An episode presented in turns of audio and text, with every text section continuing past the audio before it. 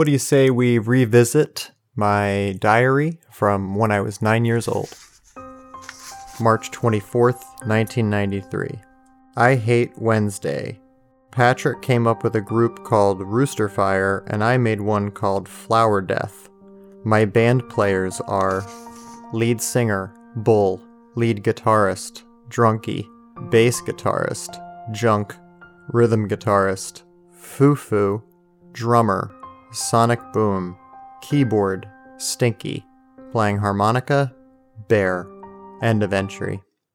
You can tell someone doesn't know a lot about music when they call the members of a group band players. And what kind of music would this be? There's three guitarists, keyboard, harmonica. Was I building the polyphonic spree?